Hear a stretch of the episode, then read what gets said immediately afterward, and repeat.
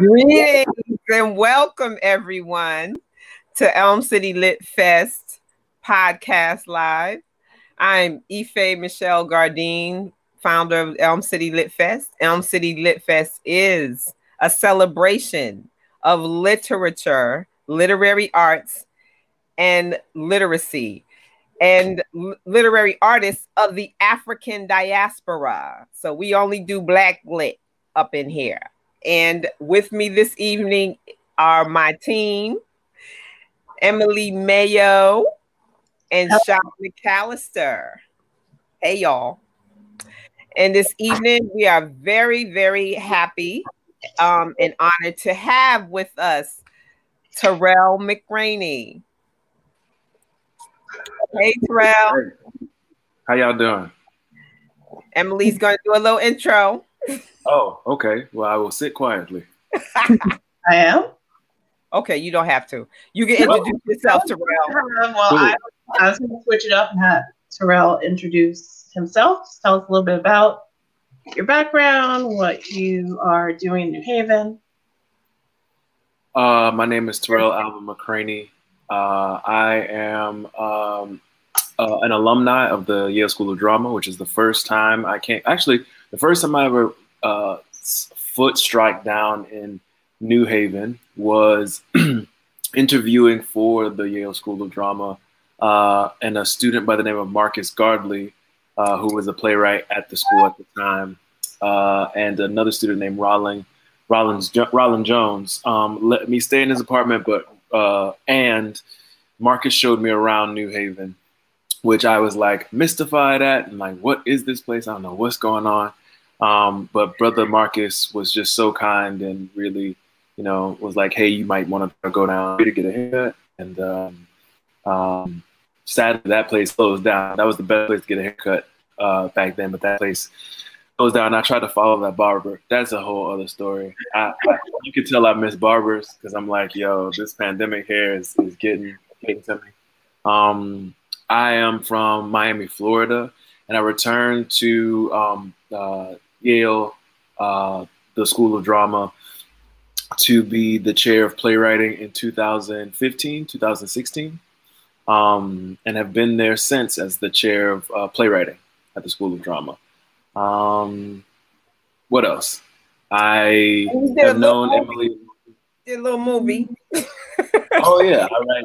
Yes, I write movies, and I write also other things. I um, I wrote a movie. I wrote uh, the original uh, uh, screenplay for a play called uh, a script called Moonlight in Moonlight Black Boys Look Blue, which is the basis of Barry Jenkins's Moonlight that became an Academy Award winner in two. Was that 2016 too? Yeah, um, 2017. I don't remember. I was terrified the whole time. And then um, I've written a movie called High Flying Bird uh, that's starring André Holland, directed by Steven Soderbergh.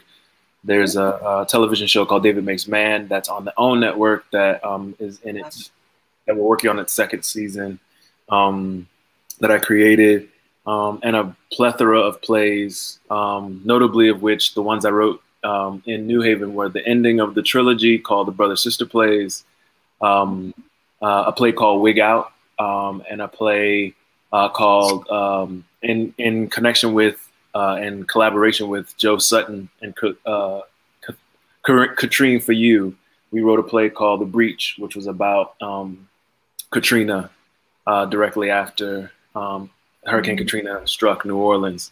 Um, and I wrote that actually because Lynn Nottage, who was my teacher at, at Yale, uh, was doing the project and was like, Don't you want to do this project? And I was like, Okay, sure opportunities abound. Um, we have a mutual friend in Marcus Gardley. Mm-hmm. When Marcus was at the Yale School of Drama, I produced his play like Sun Falling from the Mouth. And we did it at the time in the very hot Afro Am Center for a weekend. And then we packed it up and went down to the National Black Theater Festival in Winston-Salem. Yeah. And it was performed there. Was a lovely experience for both the the young people because we had all young people from New Haven working on the production side, and then drama school students working that performed it, and and Marcus um, directed and you know of course wrote it and we had we had a good time um and i became mm-hmm. and we became really good friends and they they got my wrath because we was like look we had to teach the kids real quick bring it up and bring it down. Yeah. So shout out to marcus. Shout out to marcus man. So when you were here before um, in grad school, did you ever think that you would be back at Yale? As like an that's a good department chair? Like that's a good question. I mean, and I'm screw, screwing up my face like this, uh, as my grandmother would say, because I don't really know. I mean, I think I, will tell you what brought me back, and maybe that'll answer the question, which is. Um, I realized as I was um, in the world uh, and doing the thing that I was trained to do as a professional, I was kind of killing myself. Mm. Um, doing that thing that often black artists are asked to do, which is to do everything. Um, and then do it perfect, like perfectly all the time, um, and show up. You know, people were always commenting, "Oh, you show up so early. You're always there." I was like, "I'm not and I would say to people, you know, I'm not really sleeping well, or I'm not really taking care of myself, or I'm I'm I'm really struggling to like put my life in a kind of balance with all the stuff that I'm doing. Um, and everybody was like, "Oh yeah, the life of an artist. That's amazing." And I kept thinking, "Why the hell keep people keep telling me that this is amazing? I'm not." like, yes, there are things that are great that are happening in the world. You know, um, there my work is being seen and and yes, I, I'm being mostly paid to be an artist, and that's great. Um, I'm not, you know, I, I hear you. If I was making, you know, if I was becoming a billionaire off of what I was doing, I, I get some of it. But even then, like, the is the money worth the kind? I mean, literally, I was going to the doctor every three months or so because it's because of exhaustion, and I was killing myself on flights. And anyway, mm-hmm. at some point, I just sort of said to myself, where did I learn this? Where did I learn this like really great, quote unquote, great work ethic that starves me as a person but serves me as a as a person in the industry? Mm-hmm. And I was like, I think I know where. I think I know. And I had, and again, I had an amazing, okay. I had an amazing time at, at Yale um, in terms of meeting people like Marcus, like Amy Herzog, like my colleagues and people who I work in network, like Brian Tyree Henry, who I work with continually. Oh yeah. Um, me and Brian went to class and we continue to work together until this day. But I was like, yeah, like I, I think there I think we can talk about being an artist, being a black artist in ways that are different. And how can I the only way I can do that instructively is to kind of try to shift a program that really looks that centers the person um, as my students say, that centers centers um, the people at the heart of storytelling rather than the the words on the page, right? As long as you turn in that piece of paper, we kind of get, oh, you turn in this paper, bye, right? But it's like, but but then are we not valuing? And then I thought also like, yo, August was there telling stories all the time. Like that's what August did. August, I I I was lucky enough, and uh, James Bundy made a kind of executive decision to make me August Wilson's assistant um, while he was there, while he was at Yale, um, which was the funniest and sort of like haphazardly thing. I mean, you if you know me, you know I'm nobody's assistant. Um, I mean, just should. And August Wilson was live. Let's let's be real. That that yeah. brother. Yeah, no, there was no. I mean, August would be like, "Hey, go set up, and I need a haircut over here. Those brothers down there, and I I need to go get my feet worked on, and so you need to make sure that. And I would be like, what? What? What's happening? I'm supposed to do that? And this was lost all the time, all the time. So yeah. the, you know, the scary thing about that was there were no other black people in the playwriting department at the time, and so it felt like I had to be good at something that I wasn't even in even though you know because I was like the only I was the only one. And there's Michele Shay and Phylicia Rashad and they're all coming and Anthony Chisholm God rest him who just passed away. And um, they they all are coming into town to see what you know how August is being treated. And here I am terrible. Just, you know just, but I, you know, I, I remember just thinking to myself, there's got to be a better way to. What August was giving was given was yes the the the plays which we have as a part of his legacy, and that's great.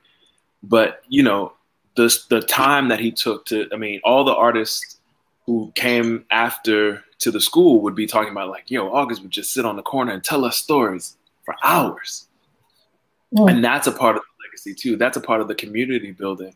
Um, and that wasn't happening inside the playwriting program. We weren't celebrating that portion. Oh my god! Um, mm-hmm so that I mean that's one of the things that dragged me back. Okay, because I, like I was gonna touch on the the the sterility of Yale because I you know as a native New Havener I've known a lot of people come through and they're just very unhappy with their experience and how they're treated and um and of course we're not going to go into my favorite word for Yale but we move along um so, what was, and you touched on it a little bit, what was your expectation of coming in to bring in more students of color, to make it a better experience for them? Because let's face it, they got dinosaurs. they got dinosaurs in a lot of departments in Yale that feel like they do when people of color come in, they got to do them a favor. And if anybody from Yale is listening, I'm willing to do Yale 101 for y'all. Just let me just let you know. but anyway, go ahead. Uh yeah. I mean, I initially, you know, one of the things, and Emily has probably heard me say this a number of times. I sort of didn't realize how much the kind of stall, the kind of paralyzed or sterilized, as you said, ness kind of would creep into the drama school. Drama school always felt like, oh, we had room and innovation, and I and I had to had to compare that to what was actually happening, you know, bureaucratically, right? right? Yes, the students came in with a whole bunch of energy, but the system itself was kind of always moving in a very similar way. Right. And a lot of what we had to do was just assess. I had to take a couple L's, a lot of them, and just be like, "Oh no, you you think you know." I mean, the student there, I mean, for example, there were just so many black women who had gone through the program who just were like, never. I don't don't talk to me, don't look at me, don't. And I'm thinking, well, if black women and indigenous women are the most marginalized in our society, and they're coming through this program and getting wounded, the hell is going on? What are we doing? Like, what's happening?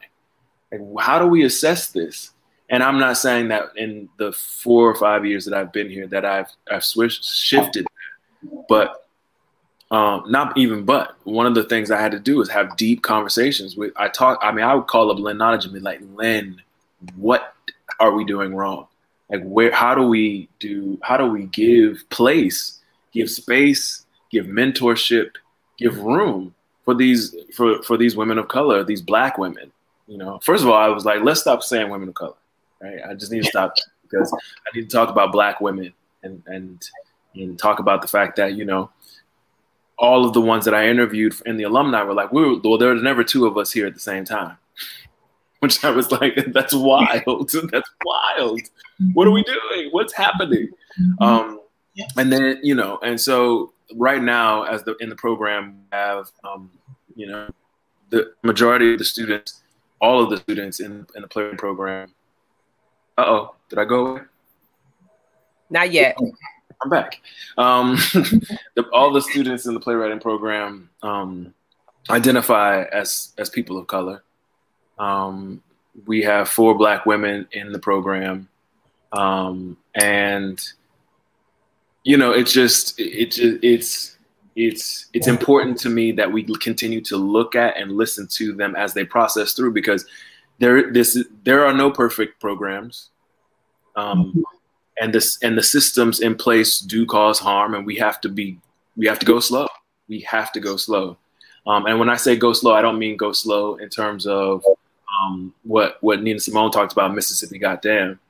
We we go we don't go slow when whenever in any time that they raise their hand to suffering we don't go slow. We go fast. We move to stop it. We we un we we cannot they cannot afford any suffering in this program Um, but that means we can't go business as usual. That means we can't move at the speed of uh, at what we normally do, which is here. We just turn them out, and that's no. We have to we have to slow that down to see.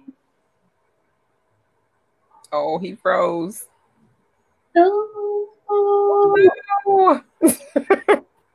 It was getting good. It was too much for the internet. Oh, the internet was just like stop. Yeah, it was too powerful. They couldn't take it. Go, go. Yeah, but the women, the women we have in our program, they just they're dynamic. They are as they and they are diverse black women, right? Like they they don't represent any sort of monolith of what people can even think of when they talk about uh, black women. They they come from all walks of life. They come from Tanzania. They come from Atlanta. They come from Pittsburgh. They come from um, um, Barbados. They they they they are to me um, rep- what's representative of what we do best in in theater, which is provide a space for uh, a safest space we can for the, the dangerous dialogue and conversations and stories that we need to hear, right? Stories that are going to uh, challenge us and excite us and make us laugh and make us cry. Um, and we, we try, we desperately try to center those voices. So, you know, it's I def I definitely won't be a dinosaur in that in the program. Like I have a, t- I think that I think there should be term limits to people who run programs um, just because you can, you know, you you have to try to go after something. You do as much work as you can, and then you need to move, right? because the world changes, the world is changing. Um, they and there needs to be a constant flow of that energy, especially for artists. Like you, we, it's so interesting in an industry full of artists that people love to say, "Well, this is the way we normally do it."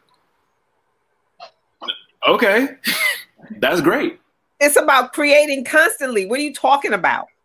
You would be surprised. You would be surprised, but we're so we're so locked. Capitalism has so locked us into a manufacturing mindset um, that we we think of ourselves as a conveyor belt rather than you know a cloud.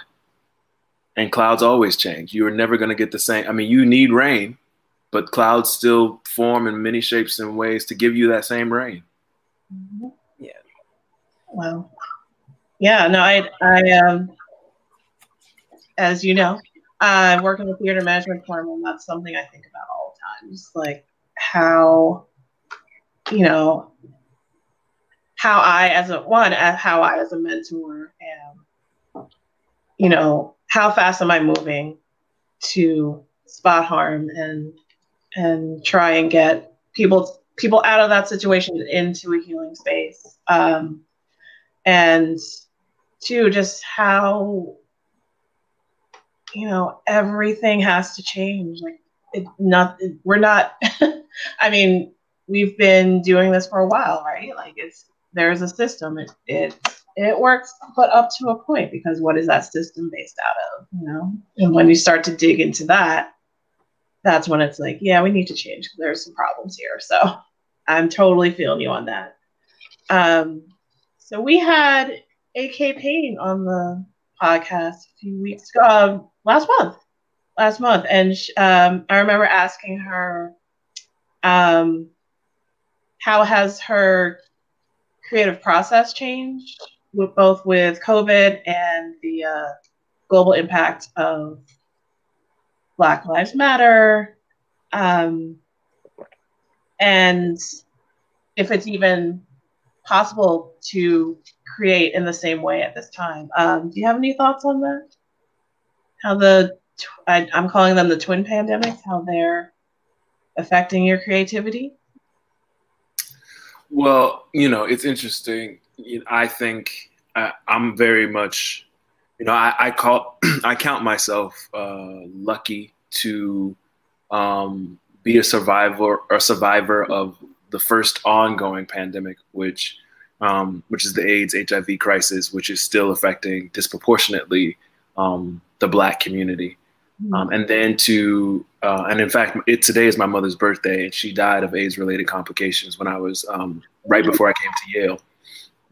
And um, it, watching what happened to her, and then I lost her sister uh, this year.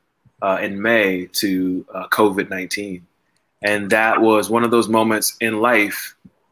Again, it's it's always hard to quantify at the time, but at the same time, there's there's something in the like it, again, it just keeps looking at black women, black women in my life, particularly. Uh, speak from a place of I, um, who are affected most disproportionately um, by you know things that affect the society, um, but mm-hmm. people are sort of like um, sort of shrugging their shoulders about it, right? You know, we by the time I remember Larry Kramer came to uh, New Haven to talk about the AIDS pandemic, and I just sort of mentioned like you know there are there are those you know he, he was sort of talking about the complacency of folks because of you know the retro the the retroviral drugs and how people weren't paying attention. And I was like, no, there are those of us in communities who are absolutely paying attention and crying out for help, um, mm-hmm. um, but we don't get seen and or heard. And he sort of like brushed that aside. And God rest him. He was a, he was an oh. advocate right. for, but it just it's sort yeah. of you know th- these black women who again these black men, um, black LGBTQ folks who are dispor- disproportionately affected by um, both pandemics that are still going on. Again, key, I mean, you know, we have leadership literally saying that, like, oh, well, 90% of people who are affected by COVID 19 survive. And that's great. But, you know, if you look at the 250K who pass away, if you look at all, almost all of the children who've died, um, they all look like us. Right. And that it starts to feel less and less like a mistake you know starts to feel less and less. And I, again i'm not a con- con- conspiracy theorist. I don't think anybody's going around infecting us specific but we just look at the harms that are happening um, to our community. And so it just makes me think to myself well there this is now again my charge my job to you know uh, again i wrote moonlight and in moonlight black boys look blue right after my mother passed away and i started writing again uh, you know, right when my aunt left, I just sort of thought you you can't you you can't keep quiet because they will, as Audre Audre Lorde says, mm-hmm. um, they will they will they will count your suffering as joy. they will oh. count your smiling, and they will look at they'll look at your suffering and say it, and look at your pain and say it didn't hurt if you don't say anything. Um, I'm paraphrasing badly, but that sentiment stays with me um, often and because because again, you know, I can mention those things, and I have colleagues who are like, nope, didn't lose anybody. You know, I lost the person who was, you know, the closest to my mother, uh, and it was like losing a parent again. it was like, but that does. I have friends, I have colleagues, I have friends who, you know, especially in other communities, who are like, oh no, I mean, we have people who got sick, but they survived. I'm thinking to myself, that's great. I've been to, I've, I, have i have heard about and been to a funeral um, you know, since May, mm-hmm. every other week, every two weeks. So, anyway, um, for me, that as a person who is, you know, I'm not the new generation, but I, I have to talk about what the generations before endured, so that the new generation had don't think that don't get gaslit, right? Right. Um, there's a lot of young people, young activists out there who are on the ground and going, "This is crazy. This is wrong." And I just want to say to them, you know, today marks the hundredth anniversary of the massacre in a uh, in Florida. Uh, today, today is you know the, the, the grounds you're standing on, marching on, protesting on, uh, reaching out on, trying to do your best work on. Um, you know they are they are they are lined with your blood they are enriched with your ancestry. There mm-hmm. are, and they and they're there to support you through. And if if I can help keep them buoyed up with the stories I can tell, that's that's been my charge. I really felt like um, God, the universe has blessed me with a, a chance to continue being uh, of help, and uh, and that and in that way, I, I really want to be. And you speak about helping and teaching. I was watching one of your interviews, and after I watched Moonlight, you spoke about patchwork generosity. You spoke about how um, you were learning to ride your bike, and then a drug dealer saw you doing it and then he got up and he helped you. He said, No, this is how you do it like this. And you spoke about in the movie, Juan was like a father figure to Little and Chiron, but he spoke about your mother's boyfriend, Blue, and who kind of stepped in as that father figure. And I was watching this interview had with BBC, and he was like, you know, it was nurturing the father figure, but he was a drug dealer. But you corrected him and you said, and. And I thought that was powerful because that speaks to the different parts of people. And I'm originally I'm from, I'm from Irvington, New Jersey, so my teachers have been very untraditional in that manner as well. I've learned several things from folks who may have been trapping or may have been addicted to drugs, and society has deemed them as this person who cannot teach you anything. But their circumstances or what someone is doing to survive doesn't necessarily negate the the wisdom that they can teach to someone. So can you speak about that a little bit about learning from these unlike untraditional teachers? I mean, I think you just did eloquently and probably better than I I would. I mean, I'm about to cry right now. And just, I mean, there, you know, yes, of course, there are moments when you go to, um, you hope and pray. You go to a school like Yale, or you go to an Ivy League school, or any university, and you just hope that you get, you know, some te- some teaching and some wisdom. Um, but yeah, if you can't look, I mean, it's one of the things Marcus and I, Marcus Gardley and I used to talk about, which is like, you know, when we go out on the corner and the majority of the people look like us, um, mm-hmm. and they, and they are suffering, though that that suffering is happening. And then you go into class and then you try to talk about how you're going to try to reach an audience that don't look like you. That's a lesson. That's a lesson right there. You're being taught. Those people on those, those corners who are looking for generosity and and and are are teaching you even now. Um, you know, Mother Teresa has said has a saying that I'm going to butcher terribly, which is like um, every person you meet, every challenge that they bring, and each one of them a Jesus among us. Right? Each one of them is a, is a teacher. Each one of them has a chance to get us closer to the nurturing of um, of and ministry of that good news. And um, yeah, I mean, I I grew up in a neighborhood that I wouldn't have learned the though I learned these. Uh, it's funny because people will say you wrote these plays, you write stories about the about the African Ifa. You know, where did you study them? Where did you get them? And I was like, well, I grew up around Haitians and Cubans, and so it's like they they you know I, my my my Caribbean background, my black ancestry, my black African American ancestry has mm-hmm. those stories embedded in in the stories they tell, in the Zora Neale Hurston stories that are passed down in Florida on the muck um, that come that have come down through Miami through farming and labor and um, and labor workers and prison camps, like the stories of Shango and uh, and Ogun and uh, uh, uh, Baron Samedi, and you know they are infused in all of the sort of folklore that I grew up in, you know, and so I, I learned them. I learned them from my people. That's where I learned them from. I learned them from.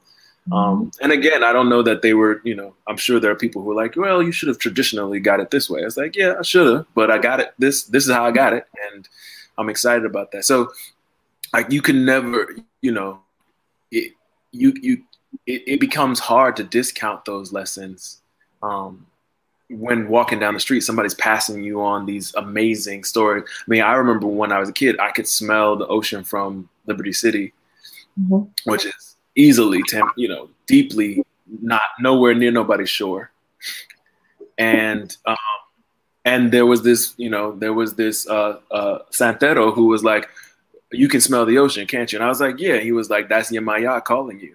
And I was like, who? But I don't know who that is. Right. So there, there, and again, and again, as a curious person, I'm always, I'm, I'm like, I don't know what that is, but I'm gonna find out. Um, and I think I just, you kind of, yeah, like you, again, you put it way better than I, I'm even doing now. There's just lessons for us in, in, in, um, human, and being deeper and more uh, aware. And I think the moment we start separating those, separating those, right? We start going, yeah, they taught me how to ride a bike, but they were a drug dealer. Like, what does that that don't stop me from learning how to ride the bike right you know what i mean? Like what? so why so why separate that? What does that have you know what does that have to do with the kind of that he was still generous enough to to stop doing this thing that even he thought was not good for the community um, to do something he thought was good? And can they both exist? Absolutely. And therein is, therein is the lesson. Such a beautiful lesson of like what as you said what we do to survive is indicative of what we're trying what we're doing to live right and to this and I, it's, it would be painful to discredit those lessons we learned in this nonsense way. I think, I think is it messing up? Is it clear now? It's cool. Okay. Right. So yeah, I think to discredit that is to not do it justice, is to kind of be ungrateful. I think it's very we're in a unique situation that in these in poverty, in oppression, that we can still learn from each other and still grow in these. I I think about my life. I wouldn't have wanted any other way. I think about folks who didn't grow up in a, a bustling neighborhood or like a city or a hood. You know, like the suburbs are cool, but it's so there's so many facades that you got to put on just to maintain that white picket fence, you know. But that's that's neither here nor there. But I wanted to ask you about being vulnerable and how was this experience for you? How has this journey been? We don't really speak about vulnerability in Black men, and especially in our young men. So as um, as a man who has grown over time, how has how has vulnerability impact you and later in your mm-hmm. life how have you made how have you shaped vulnerability so that you control it so that it's not kind of overtaking you but you're using it to your advantage yeah i mean I, well the first thing i i teach myself is controlling emotions is kind of it's like trying to control symptoms like if you have a cold you can take all the medicine you want to stop the sneezing, but you still got a cold. And until your body decides to get rid of said cold, you still got a cold, right? Until, and so the majority of the time, or and I shouldn't say majority because there was a time that, like you said, early in my time as a as a young man, I was like, just gotta stop feeling sad. just gotta stop you know, I got to put on armor so nobody can feel, see that I'm actually distraught. And eventually I was like, oh no, this is, I'm, I'm upset and I don't know why. Mm-hmm. Let me take a minute to see what the cold is. Let me see what the, well, let me see what the, what the, what the, what this is a symptom of, right? I'm emotional because there's a I'm I'm about to cry because of something. Let me see what that is. Let me stop myself, not not stop the emotion, not try to control it, just let me see what the root of it is. And sometimes when you get to that root, you go, oh yeah, shit, shit is bad. I need to cry. Know, like the gospel says, trouble in my way, I gotta cross sometimes. Sometimes it's all, and that's all right. Like sometimes that's, and so that to me is is one of those those lessons that I just became, you know, was there all along, but just I didn't I didn't know it. Um, and and to this day, that's you know, even if I'm anxious, I'm anxious. Why am I? I'm anxious. Let me think about. Oh yeah, well that that would make a person anxious. You, it's okay to be anxious about that. Then there are moments when you get to something, you go, oh, I'm not really anxious. I'm I'm anxious about that because that's how I would used to feel. I'm a grown person now, right? And I don't have to worry about that because I can say no. You know, I know I can be like, or I can walk away. I can take myself out of that situation, and then I feel relieved because I go, "Oh, I'm grown." But vulnerability has its place. You, you know, vulnerability is the thing that allows us to uh, to connect. You know, it allows us to engage, and if we mask it over in some way, and also be able to be wrong. I think people think, you know, I know I've had students in the past who I will say, "Oh, I, I messed up. I'm sorry." That was my fault. I'm sorry. Let me try to rectify that. And they mm-hmm. take that as a like, oh, you don't know what you're doing. because they've never had a person say, I'm sorry to them before. They never had a person say, no, that was my fault. I'm gonna I'm fix that. All they've had is, well, you, you know, I'm the professor and you get it. You do what I do. Right. I hear the lessons that I learned. I'm sorry, Ife, you want to say something? no, that what on that on that note that you said that I was going to ask you what has been what was your experience with working with uh, coming into the drama school at Yale as the chair um, with um, people that may have that mentality because it, that it's an Ivy League university. I worked at two plantations of the of this world, Columbia and Yale, and they're very similar. Um, academia creates this I know it all. I'm telling you, and and even in areas where there is art, it's supposed to be a creative space. It's limiting, and and black people do not always find support. Or the support that they need within that. Um, so how how has, have you dealt with it, like from the chair position to the staff, and encouraging them to be more supportive of of the students of that are black? Well, one thing, well, the first thing is we we we changed the what what we talked about in the interview process. Mm. I noticed that we I noticed that we, we I mean every student that has come to our program has been talented. They just have. It's irrefutable. Um, but there are a lot of talented, not nice people in the world. Um, there are a lot of talented, not uh, community-oriented people in the world. Um, they're not, and if we're going, and if the program boasts, the School of Drama boasts that its main focus is collaboration, um, you need to bring in people who are community-centered. And so a lot of what happens, and I think people get got a lot pissed off when I said this, is like there's a there's our interview process is pretty laxed comparatively because we do mm-hmm. two things: we read for talent, we read the, the mm-hmm. application, and again, we get a lot of talented folks applying, and that's great. And then we get to these interviews, and in the interview, it's not about the talent anymore. The first thing I ask is, are you ready? Do you want to come to uphold and contribute to community learning, to collaboration. And you would be surprised how many people showed themselves in that moment. Wow. You would be surprised how many people are like, I'm here to get mine. you would be surprised. And and and listen, there's nothing wrong with that. That's not the program I run. Mm-hmm. That's not the program I run. There are many people who and and and you and it's it's funny. Some people like they can't even hide it. They can't even hide the fact that like, look, I just want the resources so I can get to point A to point B, and I want my next play to be on Broadway seven times. And I'm like, cool, that's great. That is, you know, that's an outcome. That's not the aim of the program. The aim of the program is to is to make a space for those people who have talent and have genuine want to grow their voices and may not have had an opportunity to do that.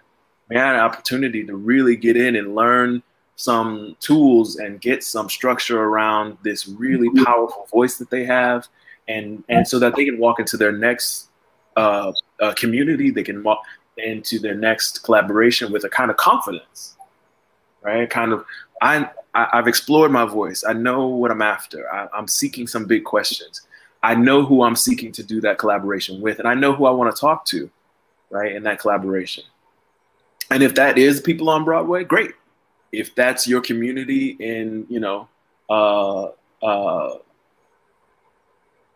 Peoria, Illinois, that's great too, right? And you have to be able to want, you have to want to be in a neighborhood or in a community that has room for all of those folks and is making space for all of those voices. And if you don't, this might not be the program for you.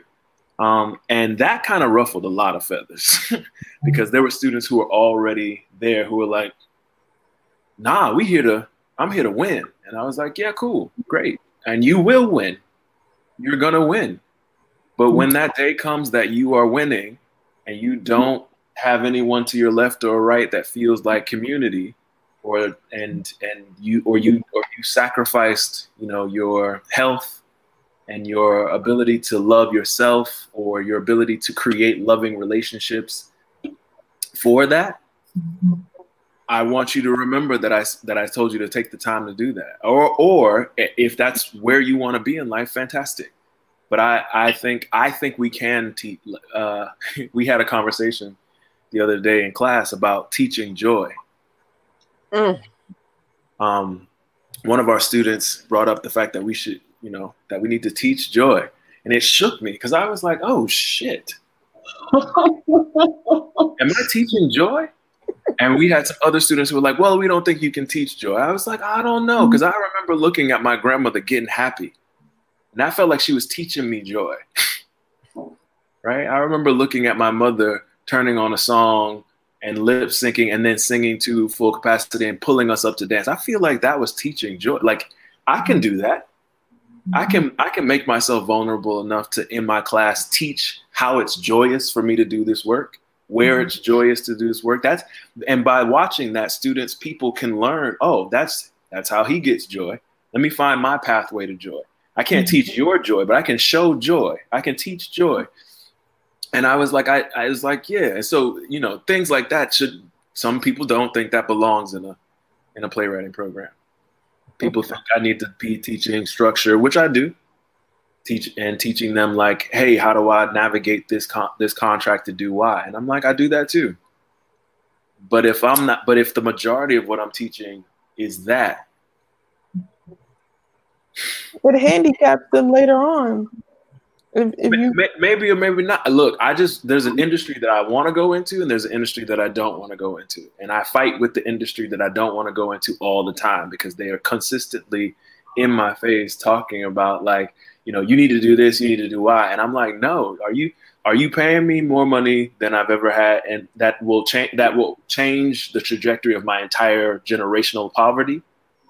Hmm. No, right? If people think they give you a little check and they're like, oh, well, we just changed your life. Yeah, but I got four generations of poverty behind me. You want to get them too? You can't? Cool. Stop, stop fronting. Mm-hmm. Right? Stop fronting like that check's gonna do it. Because I know I gotta go home to that. you don't. Right? Or is is whatever you're is ever you're forcing me to do gonna change the you know the, the, the prison industrial complex that is you know locked up most of my family the, the the poverty line that has kept my family in bad health and you know without access. If it's not going to do any of that, then I actually do have a choice. I can say no and stay my my same poor black ass self, right? So, um, so the so but I I want an industry where people like AK Payne, who is you know an amazing not only just amazing student but amazing collaborator, an amazing voice feels like she is creating work that is nurturing her and nurturing the community she wants to be in. That's the industry I want to create. And, you know, there's already that other industry out there. I don't have to do anything to make that. It's there. There's a, you know, there's a whole development structural, but there's a whole other place that's that has either been forgotten or has been neglected that I need to pour into. And so that to me uh, is the more exciting. Again, I'm about innovation anyway, I done been talking. Y'all, y'all talk. That's what we here for to, to hear you. That's what we're here for. We this is enriching conversation. We are we are so grateful for this. The um, what I what came to mind is um, so how did the Tarell that uh, that was August Wilson's assistant evolve to the Tarell now? Like what what kinds of things kind of happen a little snippets of what happened to this journey? I went out into the world again, dumb, and just thinking like, "Hey, I did all this great stuff, um, or I'm doing all this great stuff. Here's you know the world I should work in." And I think to me, you know, one of the things that um, that was that was revelatory was I was like, "Oh, I'm getting a lot of these opportunities because if so I remember we did a play. We did one of my plays at the cabaret. I'm gonna say it's at the cabaret, but I might be wrong. Right? Probably was at the cabaret. And August showed up, but mm-hmm. August didn't just come by itself. He brought James A. Williams. He brought Michele Shay. He brought Anthony Chisholm. He brought like he was like we all going to see Tarell's play, and they all came to see the play. And so, you know, there are people sitting around who are who I'm like, oh, these are amazing people. And I, and again, I love August, and August introduced me to some great people. But it wasn't just August. You know, I mean? he brought his community to my community, and when I look back over my life, the the little time that I've had, and I and I turn around, it's actually those connections that or those th- that community that has like said something to someone here that got me to a place, right? Um, mm-hmm. Said something to a producer that was like, "Hey, you should support this person," and then they were like, "Okay, cool, we're gonna write a check for him to do his work at X, Y, and Z." Mm-hmm. J- James Williams did that for me. Phylicia Rashad did that to me for even now. I mean, even now she will show up and just be like, "He's amazing. You should do anything." That I mean, that it's just you, you, you. To me, and and to me, that I'm more interested. I'm I'm grateful for all the things that that led me to. It also led me to be in front of some, you know, in some white environments that were just not good for me, and that I couldn't sustain. Like I just couldn't sustain. And that's the thing that I try to talk about, which is sustainability. I could do it for a year or two or for three, but there was just co- the constant harm that kept coming in. I was going to leave with more. I, I, wake up, I have more sleepless nights about those years between 2007 and 2016, seven, um, that when I was doing, I mean, there are just so many, so many, so many I mean, I don't even talk about them, but they just they they wake me up at night. From the actors who would go to uh, artistic directors because I didn't know what I was doing, to um, to artistic directors who were telling me, "Look, we only hired you because you know you black and we need a black spot." You know what I mean? Like the the kind of just denigrating of voice, and I kept being like, "Well, this I know this isn't what they signed me up for, and why aren't I just constant like I want to be around those people all the time. Where where where can I go and be around the people who just we want to engage? And so eventually I got to a point where I started just pulling my people to me. I was just like, "Oh, hey, I know, you know, André Holland and I started working together in 2007, 2008, and I was like, "Hey fam, don't go nowhere. I know you're busy, but I'm gonna call on you 70 more times." You know, um, the the same thing with Brian with Brian Tyree Henry. I was like, hey man, um, I know you got things to. You, yes, go be on Atlanta. Also, come hang out with me. I'm gonna have something for you to do. You know what I mean? Sterling Brown, the same thing.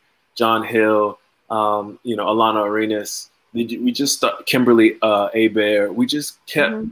You, you kind of keep just pulling people. Marcus Gardley, Marcus and I are finally getting to write stuff together. You know, that's the other thing. You'd be like, you'd be like, hey, how come you can't write with the other talented black men that you know? Like, how come how come that never happens? And it's like this weird thing. And we've been like, and I, I would go to producers and be like, hey, you know, he's and I'm can we be in a room and write together? And they'd be like, well, it just, just never happened. It's like they think you like you put us in a room, things would explode or something like it's like a physics law. These two black objects can't occupy the same black space at the same black time. That's crazy. Um, and I think it's just wild to me. Um, it seems it seems revelatory to other people, but I just I'm I'm at a point where I'm sort of get I keep get I'm calling in. I'm just like, hey, how can I be supportive? How can I make more space for us, even if it's small, even if it's just a week or two? You know, we get together and we read a play together. How do we? What does that do? People don't recognize that even that has an enriching enriching it's nurturing, it's nutrients for us, and it gives us the strength to kind of be out in the in the wild uh, a little longer.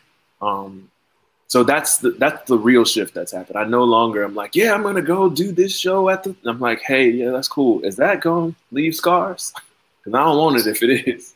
I love that. I love how you are evaluating the cost. Like folks are giving offers, but what is this going to take from me? What is this like this check looks great, but what is this going to take from me emotionally, spiritually? What am I going to have to give up? And can I sleep at night knowing that I did that? And I I love that you're bringing in folks who were left out. You're redefining what they think who can write with who. Like there's not one seat at the table there's several seats. There are chairs. People make chairs. You can bring your own chair. You can make your own table. the table don't even have to be elevated. Word. Like, have you ever? I mean, picnics, picnic tables, fam. You or you can spread a spread a blanket on the floor. That's a table. Grandma's pallets at the house. Like yeah. you know. Let's eat. Everybody pick a cover. Okay. another thing that's not really shown is intimacy. And Moonlight showed a lot of intimacy amongst black men. Like even when Little was still little and his homeboy helped him out and they were like, it's like, why are you letting him pick on you? And it was like, I don't know. It's like you gotta show these niggas you ain't soft. I know you're not soft, but you gotta show them you're not soft. And then when he when Chiron got to high school and the whole experience at the beach, and then when he got older and Kevin cooked for him, there's a lot of body language and intimacy. And there's a lot of body language in Moonlight. You could see, yes, Black had this this masculine facade. You know, he had the the the grills, he had the car. But if you constantly looked in his eyes throughout the movie, you can see who he really was and how he really was feeling. So, can you kind of shed some light on the importance of intimacy and how I'm not a black man, but how black men can navigate that and not to be ashamed of intimacy. Everyone deserves intimacy and what it may look like for them. I mean, it goes back to I think it was your question about vulnerability. I mean, it's just you. I mean, one of the reasons why you know, and Barry, we have to you know shout out Barry Scorpio season, Barry Jenkins Scorpio. Um, you know his ama- his his eye, his amazing ability to capture um, and cast that that movie along with uh, Ramirez. When they you know when they cast Trevante, he didn't actually was like he wasn't looking for the, an exterior that represented masculinity. But Trevante has that thing that you talk about, which is like there's a, you look in his eyes and like you can see there's something wanting, calling in there. Um, and he and Barry and I had talked maybe two years prior, and one of the things that he even talks about now is that I can be very walled off. Like I, if you meet me, I'm very shy. If I'm not talking about art, if you see me walking down the street and you be like, "Hey, Tarell," I'll be like, "What? What you want? Hey, hey, how you doing?" You know. Um, and that's from you know, it's again talking about years and years of just looking out for people trying to come at you all kinds of ways, right? And so you build a facade. Sometimes you build a facade that's grills and a in a big white tee. Sometimes it's muscles. Sometimes it's um, and particularly dark skinned uh, uh, black men are asked to masculate, which I don't know if it's a word, but they are asked to facade in a way to to to ward people off. And then you spend the rest of your life wondering why the intimacy you seek is never there. Um, and I find, um, you know, I find that there that past sex, or even before it, or wherever outside of sex, there's a there's an intimacy that we all want and need, um, and and and that to me is is just always, you know, it's it's interesting the ways in which our society, which is a mat, you know, about manufacturing, like the ways in which you have to kind that I mean again, count it all joy for Black people because we we have we have so many blocks in front of us, but we find these ways of being connected together that are so profound and like and sometimes so simple, but sometimes they go around. They go around things, right? You ever seen black men compliment each other? Oh, I see you, fam. Nah, that's you, big man. Like what? we got language. We got language. Language. Or it's language. like a head nod. like, just say you look good. You can't say you look good. Nah, I can't do that because society tell me they ain't gonna do right. But I'm you. I see you, fella. You got a big man. Oh, nah, you see it. Hey, man, I'm trying to be like you. I'm just trying to be like you, big dog. I'm like, what? And yet, you know, those are the most tender. People keep that with themselves. They hold that with themselves, and so I'm I'm always interested in, in the ways in which we we we are trying to stay connected um, though we are told and and taught to stay apart. I want to go back to uh, your time at YSD with um, August Wilson and also, you know, renowned director Lloyd Richards. Um, and um, I think I remember you telling a story about when August Wilson sent you to the mall he didn't send me to the mall. He sent me to Best Buy. I was so pissed. Can you tell me that story? Tell us that of story. Course. Sure, of course. Um, yeah. It's one of my favorite stories to tell. So again, I was a very bad assistant to the late great August Wilson.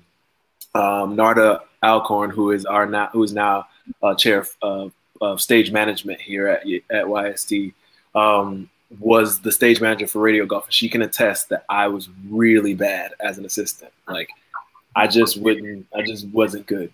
but either way, August would call with these kind of weird demands all the time, and I'd be like, "What? What is man? What does he want? Like, what? Does he know I have class in school? Like, I'm here for school. Like, I have class. I'm tired." Anyway, he he texted me one day. he was like, "Hey, I want you to. Uh, I need you to go get a gift for my daughter. It's her birthday. I need you to go buy an iPad, an iPod. And this is when iPods had just come out. So the nearest Apple store is in Purchase, New York.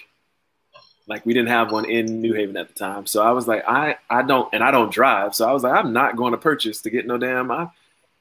So I was like, where can I get one? And I found out that, that they had them at Best Buy, and I was like, cool. So I like I was like, hey, um, I don't know if you understand, and this is before um, the playwriting the the playwriting um, department at Yale is fully sti- is stipended is a stipended program now. But mm-hmm. that's because when I was there, it was not stipended, and I never had no money. So I was like, "Sir, I don't know if you think you're gonna reimburse me, but I don't have no money to be buying nobody's iPod at this. I mean, they were expensive back then. They would cost as much as a as an iPhone. So I was mm-hmm. like, I don't, I don't got it. Remember, this is twenty. This is 2006, 2000, 2005, right? Mm-hmm. And so he's like, yeah, yeah, just, but he's like, okay, well, I'll, I'll, I'll meet you somewhere. So I met him at uh, Atticus or something, and he hands me this envelope full of 20s that's like $500. And I was like, sir, I don't know if they cost that much, but also you gave me an envelope full of money. Like, what am I? Are you trying to rob? Get me robbed? Am I remember he said, uh, "What is happening here?" but that was August Wilson. That's how he was. He was just like. I, I, love. I listen. I love that man. I really did. And he he he knew how to get on my nerves. I was like, I, he I again amazing. So I went to get this damn iPod, and I go to Best Buy, and I was like, look, give me the best iPod that you have with all, and the dude was like, "Are you sure?" I was like, "Yep, the most expensive with all, all, all that, the insurance, the the buyback rebate, the whatever. Put it on it. On it. he was like, "Okay," and I was like, "Cool, bless." So I got this big ass iPod, iPod, and I'm like, "Cool." I'm now late for. I had my one of my friends drive me to Best Buy in Orange, and like we got the thing, we came back, and I went to August, and he was in rehearsal, and I just put it on. I was like, "Here." I gotta go to class. I yes, class. I, I, have class now that I'm late for. Thank you. um, and so I went to and so I went to class, and he texted me again. He's like, "I need to see you. Something's not right." And I was like, "What the? How you broke the iPod that fast, fam?" He's like, "I just gave it to you. You didn't, you didn't take it out the box. Like, just leave it inside." Oh God! So then we go to we go to Book Trader, and he's sitting outside in the cold smoking. And I'm thinking to myself, "Sir." like you out here smoking. I'm, it's cold. I'm from Florida. This is weather. I don't know how this. And he he sits me down, and you know he he you know August is talking and smoking at the same time. He's like, "Hey, uh, you, I, you got a lot of uh, you got a lot of you got a lot of uh, uh, heart in your work, and you know, sometimes you blow up things when you don't have to, and you know, you young players, y'all like to blow things up. And I'm like, where's this going? What's happening? And he's like, but you always need, you got music in your work, and you always need music in your work. So here's your iPod. And he gives me the iPod that I just bought, and I'm sitting there, and I'm like, oh my god, you just made me buy my own iPod and I looked inside, and there's all these people who are all his cast. They're laughing at me because I'm sitting here holding this thing. And I'm like crying because I'm like, I didn't. I mean, I didn't have any musical apparatus, and I was just like, he was like, you always. And then he sent me like all this music from the Gullah Islands, from the Bahamas. He's like, these are your people. You need to tell their story. And I'm just sitting here like, what the hell?